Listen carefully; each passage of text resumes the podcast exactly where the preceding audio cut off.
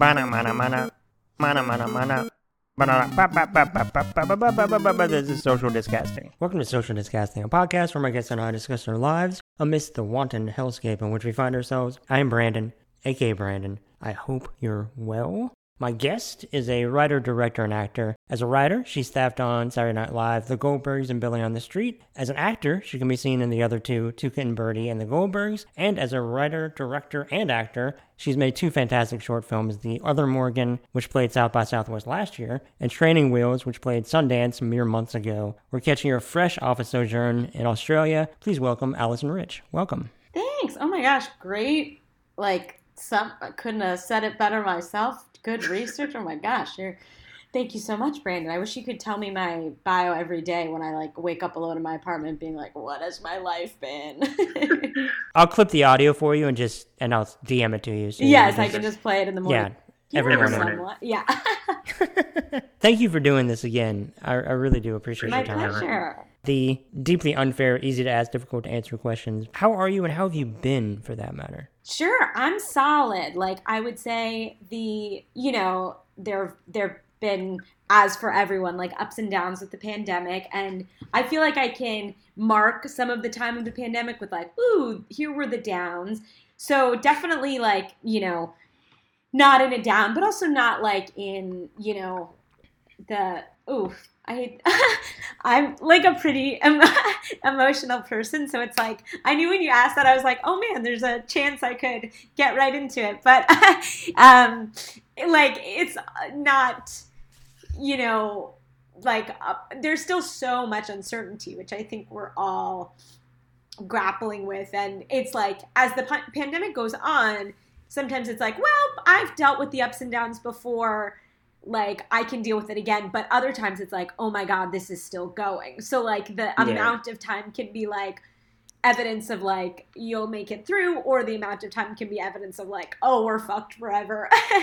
but um yeah, so mixed. Very fair. I, but I, I know exactly what you mean because even early on and I can't listen to early episodes of this podcast because I feel, in hindsight, just so naive as to what this is and what this would be. Because at the time, it was just like, yeah, you know, if we can handle this, we can handle anything, you know, and very bright eyed and bushy tailed, but also just having no concept of what would come with regard right. to the pandemic or in the world at large. Unfortunately, just everything being, not that it wasn't so much before, but seemingly the most ever.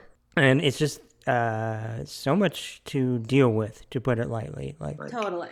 You know, and some days, to your point, like I got it, and it's like you tackle the world and you're gonna do the best. And some days it's just like everything is so fucking much. Yeah. And I'm overwhelmed. Yeah. I feel just like mentally paralyzed. Like I don't know what to do. Yeah, totally. Yeah, and it's uh like yeah, it's just been such a mixed bag. Like over these last, you know, almost two and a half years now, in certain ways, like it's like in my career or whatever, it's been, you know, really good in certain ways and really bad in other ways. Like the good ways are, you know, because like work has been sparse, there's been all this time to be like, okay, go do your passion projects, make the things that you really care about um, because you have the time for it in the way that like when I've been, you know, staffed on a show or this or that, there just hasn't been the time. And so I can yeah. look back on the time and be like, well, you know, I made that Sundance short in over this period, which was like it was very time consuming. It felt like running a small business, but I'm so proud of it, and I'm like, well, you know, whatever happens with my career, I can always point to that and be like, look, I made a piece of work that really is me that I'm proud of.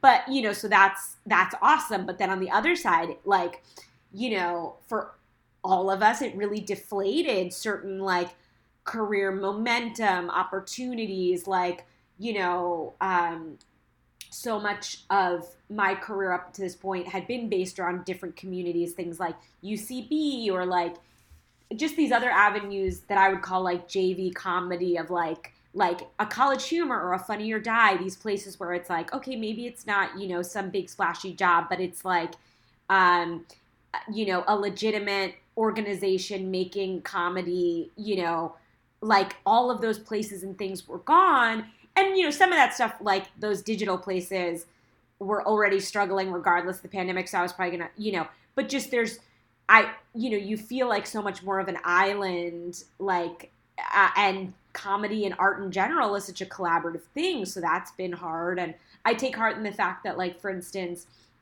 UCB is supposed to be coming back in some form in mm-hmm. September.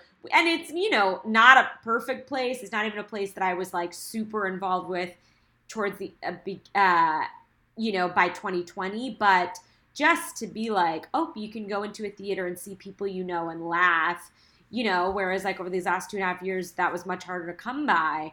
Um, you know, it, it, it feels like okay a little light at the end of the tunnel. I was about to say absolutely as if i can relate to that as somebody not in the comedy world but i can imagine yeah that that it's just another to your point like another option another cool comedy place. You're like wow i know this has always been there and i can always rely on that to be a thing. Yes totally. And a vibrant cool thing at that because between you know ucb going under but cool to hear that it's coming back in september. I know it was acquired recently. And Improv Olympic, I know, kind of went under during all that too. And seemingly like kind of smaller satellite shows have popped up. Yeah. But probably, you know, they're more in like a Los Feliz type, you know, in community areas, which are probably maybe harder to get to in the sprawling chaos of Los Angeles. But at least with UCB coming back, that's exciting. That's something. Yeah, yeah. And it's, you know, because I do think there were parts of the pandemic where it was you know in the first year where it was like you truly can't see people or like it just it does even though it sucks that the pandemic is still going it's like well we can do things we couldn't do a year ago so like let's have gratitude for that you know? And so yeah. Um, yeah. yeah. At a certain point it just reached this weird obviously unofficial point of just like oh this is just life now. Yeah totally. Like you know, i went to I, I know Oh, sorry. Go ahead. No, please go. Um, I went to a like outdoor birthday party this weekend that was like lovely, and I, I stayed a really long time. Like I'm normally the type of person to like show up to a party, stay for 45 minutes, and then like Irish goodbye. But this, I must have stayed for three, four hours to be like, let's soak up all the socializing we can. Um, but then the next day, I get a text from the host being like, just so you know, like, um, you know, I one of the guests told me this morning that they tested positive for COVID, and you're so like take a test. You know, you're just like, okay, that's just, yeah, that's just part of it. Um, yeah. I don't know when that point. I guess obviously it's a person to person basis in terms of that. This is just life now moment, and then it's oh, I can't just do the thing where I just stay in my house or apartment or whatever, yeah. and then I'll wait for it, and then when the coast is clear, we'll just go back to normal. It's like oh, I need to figure out what I'm comfortable with and return to some form of the world to varying degrees of caution or with varying degrees of caution. Yeah. And then you just are, and then hopefully you, God, you know, knock on everything, avoid COVID quite literally like the plague at this point. I mean, it is it is yeah. our modern plague, yeah.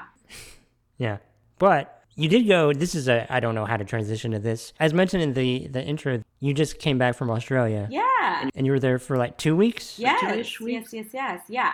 It looked amazing. Yeah, it was really amazing, super beautiful, and just you know, in a way similar to LA. There were there it had so many different experiences to offer. It's like you know, I was near Sydney, I was in Sydney for a lot of it, and so you have that very cosmopolitan city experience, but then that's on the coast. So also went you know down to the beach and that, and there you know um, walked, uh, you know, didn't do too much hiking, but there it seems there were nice trails, and so just a bunch of diverse, like amazing experiences, and also went down to Tasmania, um, and went to this like crazy museum called the Mona that's owned by this like gambler guy, and um, yeah, it was very fun and different. Um, my boyfriend's from there originally, and his um, he went back for two months to visit his family because it had been a while since he saw them, and so I just came in the middle for two weeks um, to visit.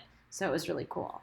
Oh, yes. nice. So you got a real guided tour of yes. the sites. That's amazing. Yes, yes. He was so, you know, like he was sort of taking a break from work and it was very nice for him to like take, you know, two full weeks and play tour guide for me.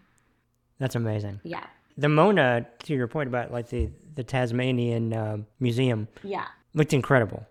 Like I had no idea that existed. Yeah. And I looked it up since.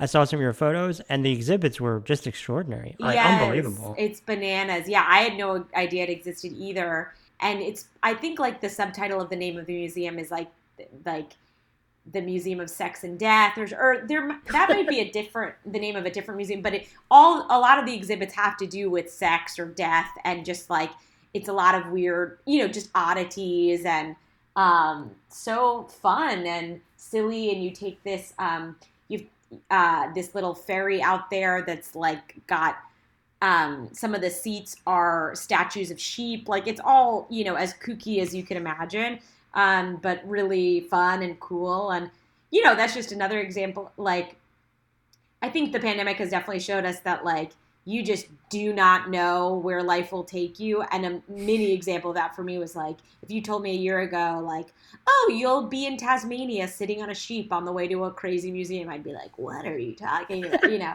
So, yeah. And then the added eccentric element of, and it's owned by an eccentric gambler billionaire, I'm assuming. Yes, yes. Yeah, a friend of mine, her brother actually lives in Tasmania. And so she knew a bit about the Mona. And she said that, like, the guy, people have tried to get his life rights to, like, make a movie about him. And he will only agree to give his life rights if he gets to play himself. And he's, like, not an actor, you know. So yeah. just the, the kookiest of kooks. That's amazing. I mean, I guess if his demand is starring in a movie about his life, then I would imagine, unfortunately, a documentary might be off the table because that that I'd be all about. You know, at the very least, if we get something, yeah. some kind of deep dive into his life, I would love that. Yeah. I say that too, and admittedly, documentaries are on my brain because I've been virtually attending the Tribeca Film Festival. Oh, how is that? Pretty great. There's a lot of awesome stuff, and obviously, they don't give you access to every single thing that they premiere there, but I think uh, up to 40, between 40 and 60 things that they're showing throughout the week. That's awesome. Virtually. And so I've just been inundated with admittedly deeply depressing documentaries. Uh, I'm sure. They're, they're amazing, but a lot of really great ones, but also just like, you know, one about the opioid crisis and one about hazing in college and one about the Boy Scouts of America and everything involved in that insidious organization. You know, it's just like dear God, you know, I watched a documentary last night about somebody trying to cure cancer. It was beautiful and amazing, and I cried my eyes out, and it was so good. Oh my gosh, yeah, I've I've always been a big sad documentary consumer, um, but yeah, certainly like the pandemic gave a lot more time for that because you know just at night, like I turn on Netflix and I just started watching. There's one called Keep Sweet, and it's about the FLDS, like um, Warren Jeffs and the okay extremist like Mormon cult, and um, it's like fascinating, but it is it's some dark stuff. And I know for me, I think I'm growing out of this, but like, and I don't, I'm not proud of this, but I feel like I have always been one to watch like sad or dark documentaries because it gives you perspective and goes whatever you're you know stressing about dealing with whatever is so small compared to like what some people are dealing with for sure yeah. but uh i'd like to you know you can sometimes be like oh is this exploitative or like am i you know like joyfully consuming something that's other people's sadness. So i feel mixed about it but it's just the truth of who i am. I know what you mean though. Like that's why i can't really get into quite as much.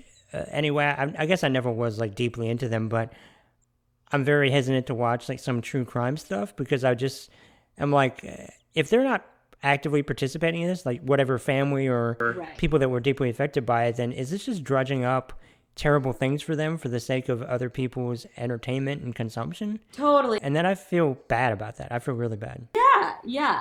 And like my first what first got me into documentary stuff um, was in college. I like came home on one holiday break and stumbled upon an episode of Intervention, and it really fascinated me. And then I watched a lot of that show. But now with like space and some life experience and being an adult, I'm like, oh, that's like really fucking exploitative of like you're just you know like filming these people's like darkest moments and they justify it by being like they get you know rehab or whatever and you know i don't know how successful or not that is but i was like i i can't watch those sorts of things anymore where you're like we're just like these are real people and like as fascinating as it might be for me or like what like perspective it gives me is so much less important than like the dignity of the subjects you know Oh, 100%. No, I, I completely agree. Yeah. And to your point about like the more, I guess, bleak documentaries, that's something that I have watched a lot of and have watched a lot of you know, in the past and certainly this year because, again, like I did doing Tribeca, but before that I did Sundance virtually, South by Southwest, and Slamdance. Mm-hmm. So I've pretty much consumed every bleak documentary that will be coming out for the next year and a half, probably. Sure, yeah. so I've consumed a lot, and there have been some happy ones, and those definitely are the ones you tend to remember in the the wake of all the bleakness that I'm subjecting myself to. But Yeah. At the very least, there are a lot of good documentaries coming out. I can tell you that much as somebody who's seen probably like 50 of them seemingly at this point. Do you So- give me give me like do you have like a top three that I should look out for? Top three. Let me think. Granted, there is the Regency, uh, recency bias of it all, but Sure. the one that I saw last night, um, directed by I think his name is Ross Kauffman, who won an Academy Award for Born into Brothels, Okay. and I think in like 2009. But it's this new one. It's called Of Medicine and Miracles. Okay. It follows dual stories of absolutely brilliant doctor trying to cure cancer and a story of a family in Pennsylvania whose daughter had lymphoma or leukemia, I, I think. I can't remember which. She had it when she was very young, and it's them chronicling her history until those two storylines converge. And it's extremely well done. Like, Whoa. Yeah, it was beautiful. I've never been a huge crier, but I just bawled my eyes out. It was amazing. So good. Yeah. So there's that. One that I've mentioned multiple times on here already, but what's one more at this point? Fire of Love, it's called. oh yeah, I saw that it was at Sundance, and that's about the volcanologists or whatever. Yes. Yeah, Yeah. two French volcanologists. It's incredible. Cool. And Miranda July. Is it July or is it Julie? I always I've read it, but I've never It's July. Okay. She um reads the narration for it and it's so well done Cool. and beautiful. It's incredible. Like I Okay. cannot recommend that enough. Great. Third one. Oh boy. Oh boy. I don't know. That this is where they're all kind of canceling each other out at this point in my head. Yeah. Yeah. But I'll I'll ponder. Yeah. Two's come up good. You with it. know. That's yeah.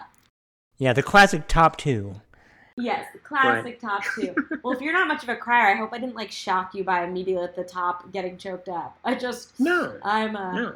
and I like well I'd be I've listened to some of the other episodes, but I can't say that I've like consumed a bunch. So I'm wondering, do you you know, when you've interviewed people, are people pretty level or do you sometimes have you know because I feel like so far I've been a little bit of a downer. You're just catching me on a weird Wednesday, but um, I got to imagine you get, you know, the whole range.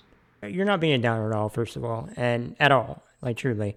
But I mean, that's also like what this is, right? I mean, like just I know for me that how I am in the moment is how I am, and it could change any second because I just really do feel particularly vulnerable in all of this, and you just don't know. It's like you know, you once even just the illusion of control is shattered to the degree by which, at least for me, it has been in all of this. That I just try to be okay in the moment, and that's good enough for me. Totally. Yeah.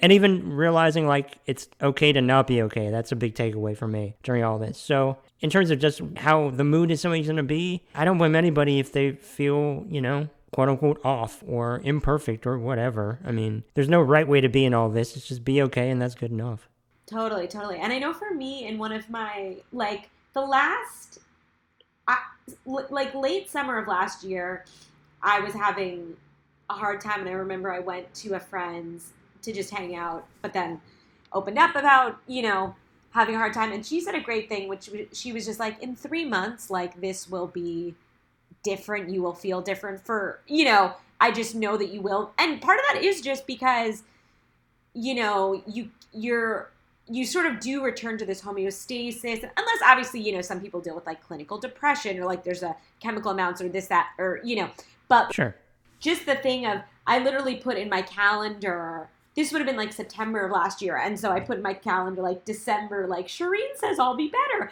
and sure enough, like enough little things had shifted that I was better, and so you know experiences like that just make you go like even if you're not feeling okay in this moment like it's rare that it like stays permanently tough so just like putting that one foot in front of the other um, you know, is is all you sh- you should be thinking about doing. Oh, 100%. Like, uh, I know for me that as somebody with, you know, depression and anxiety too, that, or just um, depression and anxiety, but even in those moments when it's really hitting hard, Yeah. you know, it's like, that's what's so insidious about it is that intellectually, even in those moments, I know this is temporary, but it feels so permanent. And, Totally.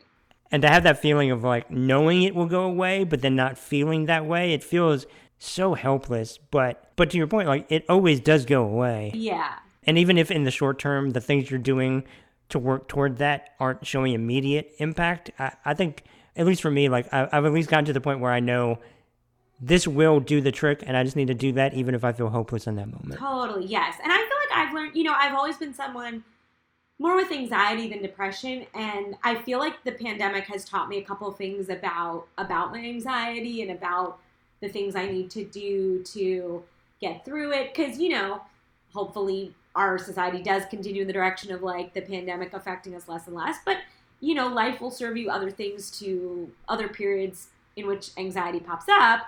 And so, Sure. you know, I one of the big lessons I've learned is like I feel like my anxiety really takes hold of me when my like world gets small when you're like all you're sort of thinking about you know uh, is, is yourself or is your thing like you sort of uh un, you know you can this sounds too harsh but you can get a little selfish and you know you're just really like thinking about yourself your future your your situation and so for me like trying to instead of being so focused on like how do I solve the the issue of me right now, you know, reaching out and just like calling someone and being like, "What's your life like right now?" You know, putting Yeah. the attention on somebody else, um, and also it it's like getting a little too focused on yourself, and also just l- like what you're saying earlier of like things will always be this way, like sort of realizing like life's long and there are chapters and like inevitably stuff will shift and like this, you know. Um, it's just that it's sort of like someone has put like a spotlight on one part of your life that you feel unease about when you're like, well, but there's a whole, you know, if it's like you're in a dark room and there's a spotlight on something, it's like turn the lights on. There's a whole room. If that makes Yeah. sense. Yeah. Yeah. that really resonates with me and I and I know I can get like for me part of um cuz just like you that anxiety has always been a thing wait, wait you didn't say that no what I'm saying is that it's being more anxiety than depression for me certainly and I'm only in recent years realized how long and intense my anxiety has been even since I was a kid and I never quite realized that Yeah. and now I'm just like, oh, that's my experience, but that's not the typical experience. Or maybe it is, but I guess that, you know, the more people you talk to, the more context you get of, oh, maybe that's not a thing that everybody had. Oh, okay, that's uh, not, not, I don't know if it's, I don't know. I don't know what I'm saying. It's hard to know because it's like, is, you know, are we just of a generation? I don't know how old you are, but I imagine we're like not far off in age, but like, are we of a generation where there's just across the board more anxiety? Or is it like there's always been anxiety, but in the past there were even bigger problems, so like we weren't even able to get to the discussion of anxiety? Or is it like, no, you and I are two people who have more anxiety than the average person, and that, you know, it's, it's, Yeah. hard yeah and like what one therapist might call anxiety another person might say oh it's not that you know it, it can be but i guess it doesn't really matter like as uh, you know where we, one fits in in the broader scheme it's just like can you you know if, if what you're dealing with is affecting your ability to function how can you you know get out of that so that it's not Well, first of all, I'm 38, so I don't think we're dramatically far off. no yeah Um, i'm 35 yeah Okay. Yeah, I do think about that sometimes, but not a ton because I don't want to get lost in that because it's almost like it's really not that I'm going to get an answer so much as an answer that I I'm okay with and then Yeah. what does that really do for me at that point? yeah You know, I guess it's just trying to establish some safety and answers, I guess, but uh-huh but I do think about that too about like I'm sure anxiety is probably more predominant in a weird way because we know so much more than we ever did. totally But then again, it also feels more predominant because we then know more about it itself yeah than and we ever did. about it and we have more of the vocabulary and understanding of it than ever. Right. Because, shockingly enough, I can guarantee you, people in the Great Depression were really, really stressed out. Right, right, right. I don't think we were like They just didn't necessarily maybe have quite a a fundamental word and understanding for what that kind of complex or thought process was, and yes. it just it existed, but you know, it's just like we don't have time to think about this. Totally. And yeah. Fair enough. Yeah. This is an unsettled transition too, but I did have a slightly anxiety related question with regard to Australia. Uh huh. In the midst of obviously, you know, this was just recently you were there, but were you able to feel like safe or safer in Australia knowing how well they handle the pandemic and like shut that place down when something happens? Yeah, let me think. I mean, I didn't, I wasn't, you know, super worried about COVID. I was more worried about getting it before I left um, Mm-hmm. because I was staying with my boyfriend's parents and his dad's older, and I just was like, oh God, I wouldn't want to like bring it there or something like that. And then there, you know, like I know that they've they handled it, you know, better than the U.S. Though I think like this is a time where they have higher rates than they've had. But I also my anxiety in the pandemic has oddly like not so much been about like getting covid or health not because that's makes any sense but because i found that my anxiety often like compartmentalizes itself where there's some areas of my life where i'm like not anxious at all and other areas you know again not because it's like based in reality and what one should or shouldn't be anxious about. It's just i think my programming how i grew up this and that and then other areas where I can be like very disproportionately anxious.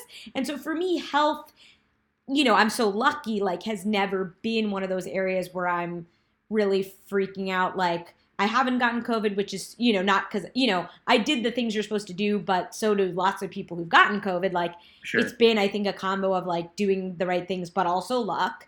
Um, but I also feel like if I got it, I you know, probably would be fine, though who knows, like knock on wood. So um, I can't, this is a long way of saying I can't say that like the experience of Australia, like the worry about COVID or anything like that was like top of my mind, you know, as much as other things. Um, but certainly like they did seem to, you know, they had certain like contact tracing stuff um, built into their system that we don't have. So I definitely noticed like I felt like they were more organized than than we were. Okay, no, that makes sense. Um, and to your point, just about like COVID, um, I'm lucky I've not gotten it, and it's both a being cautious, overly cautious, and and also being completely inexplicable that I haven't gotten it. Yeah, Like it's it's so wild, you know how that works. It's like you can only mitigate that to a certain extent. totally. And- like There's so much luck. Yeah. some of my friends who were the most cautious did end up getting it, and I I would say I was medium cautious. Like I wore a mask when you're supposed to wear a mask, I- and and because I live alone, like you know, I don't have a ton of exposure, but like I'll eat indoors in a restaurant these days, and um, so yeah, I do think some of it, you know, has just been luck. Yeah, I know for me that I'm I'm fearful of getting it, and I don't in any way want to get it. But in the case of if I were to, I'm f- way more fearful of getting somebody else sick than myself. Right. At least I can deal with it and the consequences, and it's up to me. And I guess my choice is inexplicable, though it might be that I do get it. But it's more of a just the idea of getting somebody else sick mortifies me. I would never, Yeah. regardless of whether it's COVID or anything else, for that matter. Yeah, totally, totally. Um, here's my unsubtle transition, and I'm sure you've answered this many times in the podcast, but how are you? I don't know you that like at all, and so can you give me to whatever level of detail you want a little summary of what the pandemic has been for you, like what what your experience has been? Sure. Let me think. Well, you know, it's been a very specific instance or experience in terms of, as I mentioned before we started recording, just doing this show, having that outlet for pretty much the entirety of it at this point, and doing that three times a week or now once a week has been an absolute godsend. Like, it cannot be, uh, you know, under, oh, I don't, what's the word? It can't be overestimated how much that's been a thing. Mentally, man, it's been really up and down Yeah, you know, peaks and valleys, but not, you know, in short succession, thankfully. There's been good trends and bad trends. And that first year, especially, you know, now that you're out of it, I didn't realize how, like, numbed my brain was during all that. And, yeah, you know, when you think about, like, oh, that thing I did, which wasn't anything wild, but it was just more of a, what the hell? You know, it felt like out of body in a way that I didn't anticipate yeah, uh, back then. and you know, you think you're fine, and then you have context, and you're like, oh wow, okay. The winter, you know, last winter, man, it was really, really difficult mentally for me. Yeah. And I didn't realize it was. I guess to be relatively cooped up, because, you know, here, you know, in Arkansas, we don't have intense winters or anything, but not especially like the north, but we have them. And so you can't really do a lot, and then you're cooped up, and then it feels like as much as you might not be going out because of COVID in certain instances, at least you choose that. Yeah. and and to not have that choice of like, ah, and it really affected me. And, and thankfully, summer and spring came along, and Yeah. I'm doing good now. And I tried to buoy that, you know, by reading or doing the film festival thing virtually, which has helped me a lot. And Yeah. I don't think I'm really answering your question. No, I- you totally are. You totally are. And yeah, it's uh I I don't know if it's the pandemic or getting older or both, but like I've certainly noticed how like the simplest things like the weather, the amount of sunlight, like these really basic we are animals type things affect your mood and you know Yeah. oddly for me, I felt like my two toughest times during the pandemic were both summers. Um, Mhm. And it wasn't about, you know, the weather or whatever. It was more getting to these places where I was feeling like hopeless and out of gas. Um, that said, though, like I've, like in the, the second time when I was feeling really down, like I had to really shift my priorities just to, because I was really trying to like, work myself to death and be like, I'm gonna work my way out of this tough time, like write some brilliant script, this, that, and the other. But I was so panicked and like, you know, when you're in that headspace, like I write comedy, you're not like coming up with really amazing comedic premises when you're like, what's happening with my life? and so I had, but my answer, because I have sort of a, a workaholic tendencies, has always been work your way out of it. And I had to be like, you know what? Work is not going to be the answer. The answer is just like every day, how can you make it like a little joyful, do something nice, this and that. And part of that was like, you know, get outside and go on a walk every day, get some nature. These things that like I feel like five, ten years ago, I didn't need, or maybe just like I was getting without having to work at it.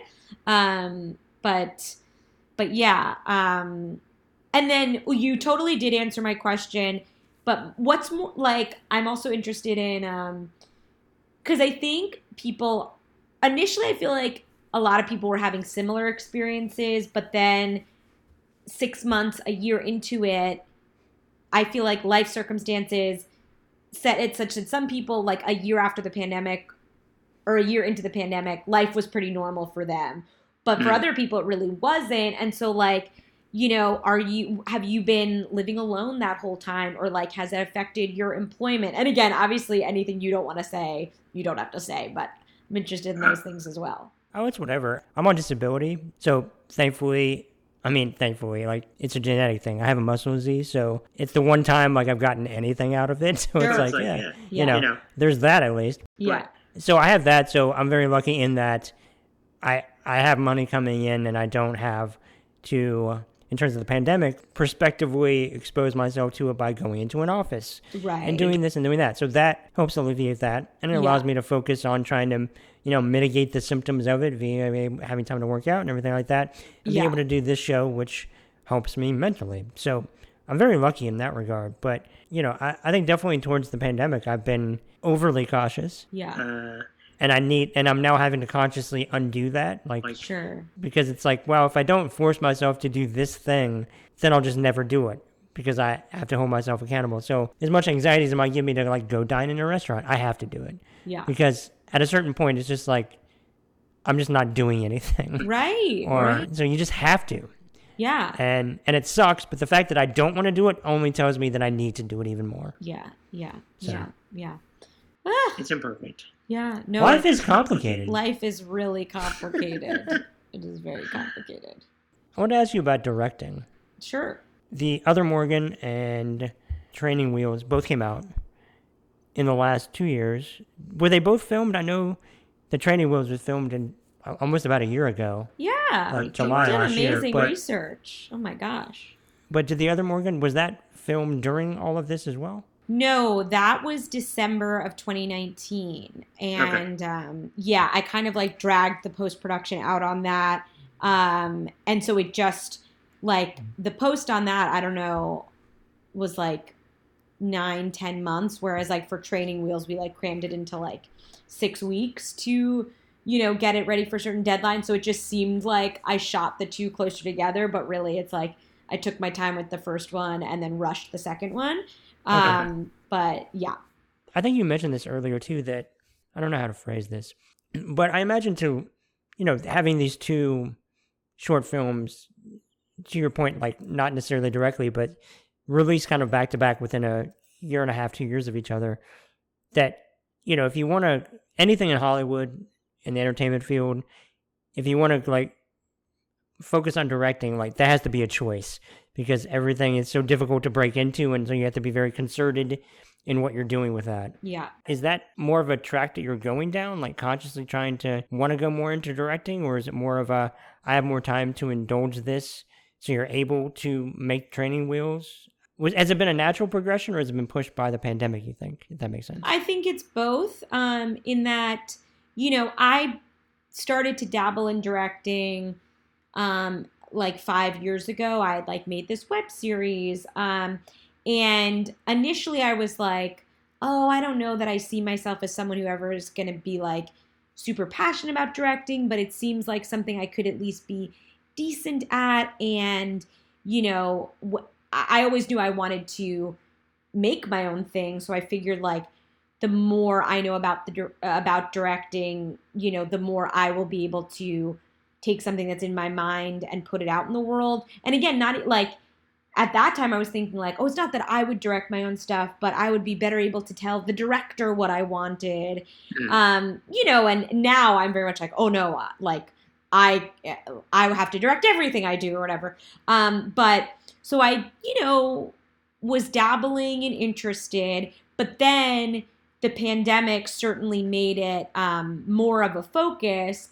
Um, because I, you know, haven't really been in a writer's room in a while. And um, I started taking classes through UCLA's extension school, like cinematography classes, this and that. And yeah, I just kind of had the time to focus more on it. And it, you know, was something that was more under my control than, say, like booking some role or something like that. So it was a combo of, you know, both natural progression and um, the circumstances of the pandemic. Okay. I mean, that makes total sense. To your point about directing, being able to control that and fully communicate what you want to communicate and get your vision out there. I imagine that's, you know, obviously there's so much work involved, but I also imagine that's a very intoxicating feeling to be able to communicate exactly what you want to communicate. Yeah, yeah. And I mean, uh, it doesn't always happen. I, I feel that Training Wheels was more successful in that than the other Morgan because I had grown and knew more, but also some of it was just luck. Like I had an amazing DP, Arlene Muller, and an amazing editor, Taylor Giannatis, and they just are very talented and uh, their choices happen to really work with what I was looking for. Um, but you know, it's it's it's hard to talk about like art and creative ideas, and so there is a bit of a like leap of faith you have to take to be like, okay, I want this kind of shot. Hopefully, Arlene understands what I mean by that, you know.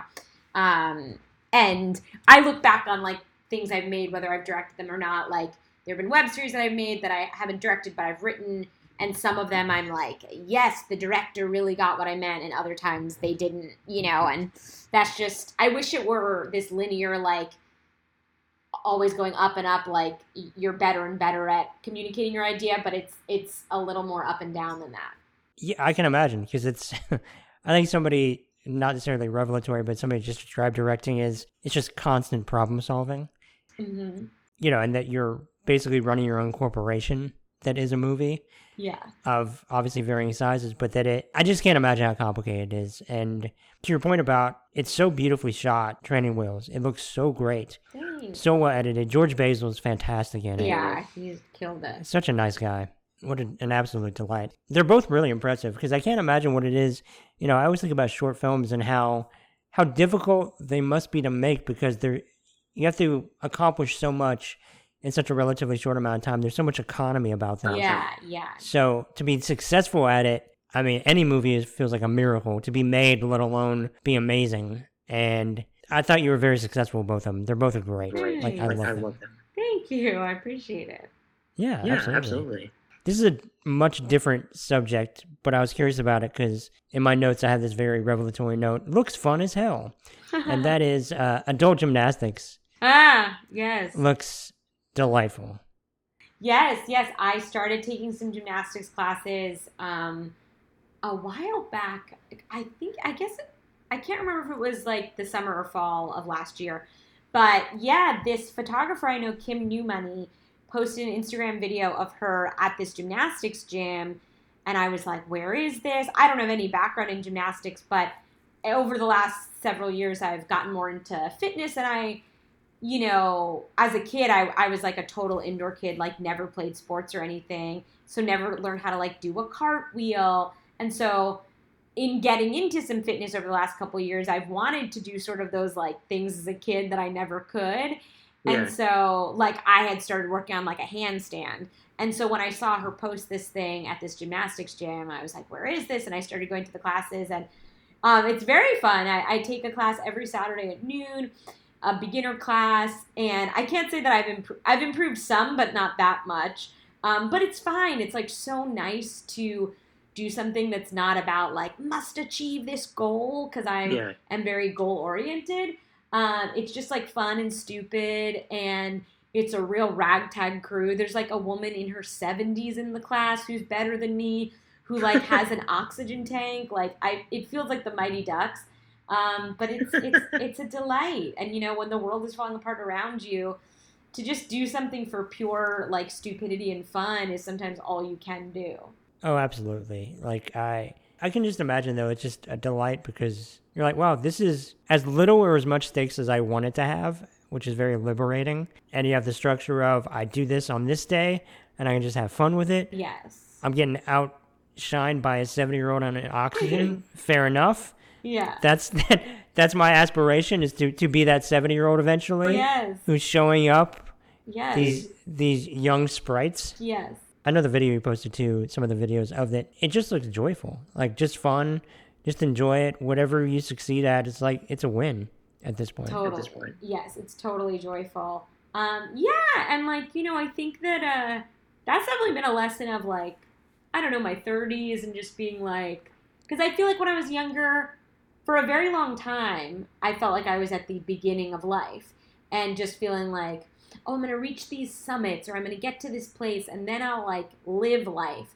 But it's like, actually, I've been living life this whole time, and you need to like take you you can't keep pushing like I, I haven't this australia trip is one of the first times i've really traveled internationally i've taken a couple trips before but really hadn't done much i think from that same place of like i don't have time to like live life yet i am trying to get to this place in my career this place in my personal life you know um, but it's like well you know um, actually like life is right now and you need to you know, allow yourself some of the joy right now because you don't, you know, that's assuming like you'll get to live to like 89 and maybe you don't, Yeah. or Yeah. even if you do, are you going to save all, all all of the fun till your 80s? You know?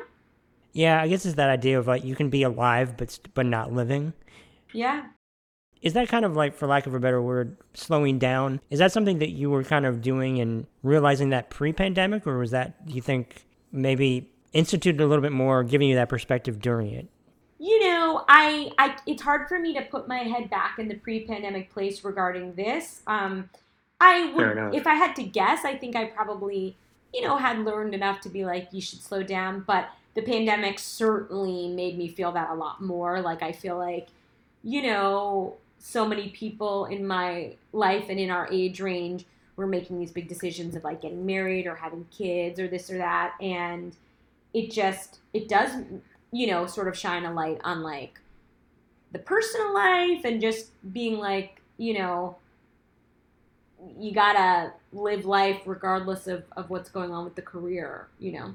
I guess my question in retrospect just boils down to, hey, did you get some perspective from the pandemic? Which No, not at all. Re- revelatory stuff, yeah. I haven't yeah. learned a thing. I haven't learned a thing about myself or about the world or anything. I mean, I just, you know, much like Jared Leto, I I just recently found out. yeah, I've About the in- pandemic. yeah, I've been at a you know yoga retreat or whatever he was doing.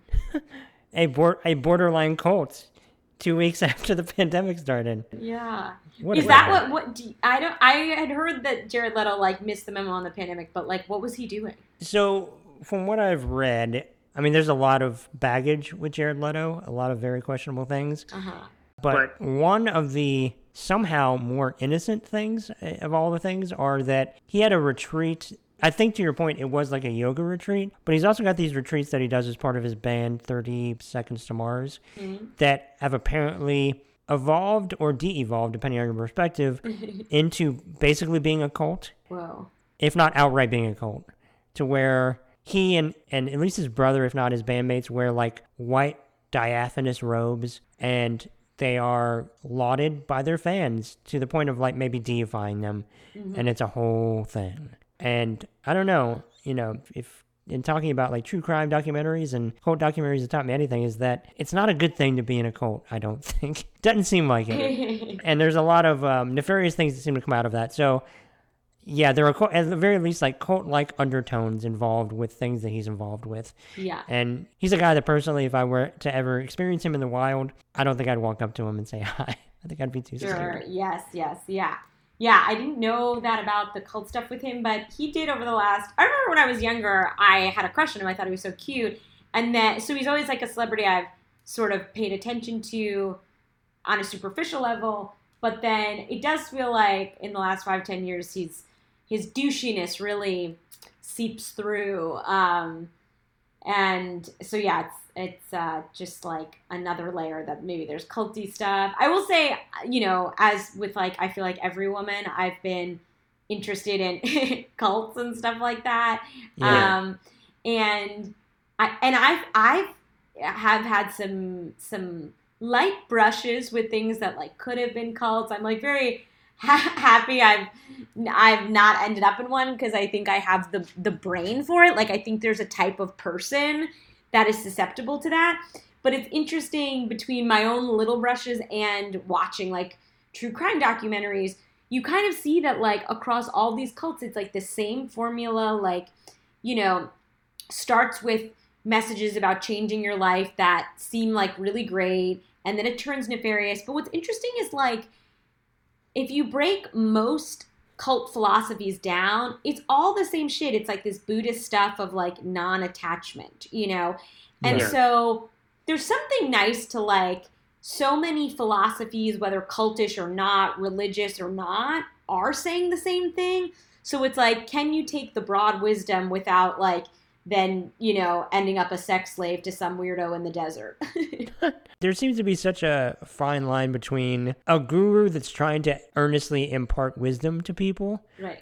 and then somebody who then just gets this absolute power and then it, you know, as Machiavelli says, it corrupts them absolutely. Right? And I don't know where to have power, I'm sure can be intoxicating, let alone to have visible power over people. Yeah. And that is not me empathizing with cult leaders. Yeah. I see how they can get there. Yes. So in that regard, I do find them fascinating, as uh, obviously nefarious and terrible as they are, as they prey upon vulnerable people, but I'm sure not vulnerable people at all. You know, like or people that didn't think they were vulnerable. I know for me, to your point about them, like as much as I like to think, I'm like. Ah, nah, that wouldn't be me. I still wouldn't like do a free tour of the Scientology Center because like I could wake up and then three years later I'm at Sea Org in Oh, Clearwater, for Florida, or sure. something. And I've done a Right, couple of those tours. Uh, like for uh, you know, I did them to because I was like, ooh, how interesting. And then I stopped. I did it like three times over the course of a year and a half. Then I stopped because it was like there's real people. Not everyone is Tom Cruise. It's like a lot of poor people who have been taken advantage of. And I was like, oh, I shouldn't like make entertainment out of like this Yeah. Yeah. their lot in life.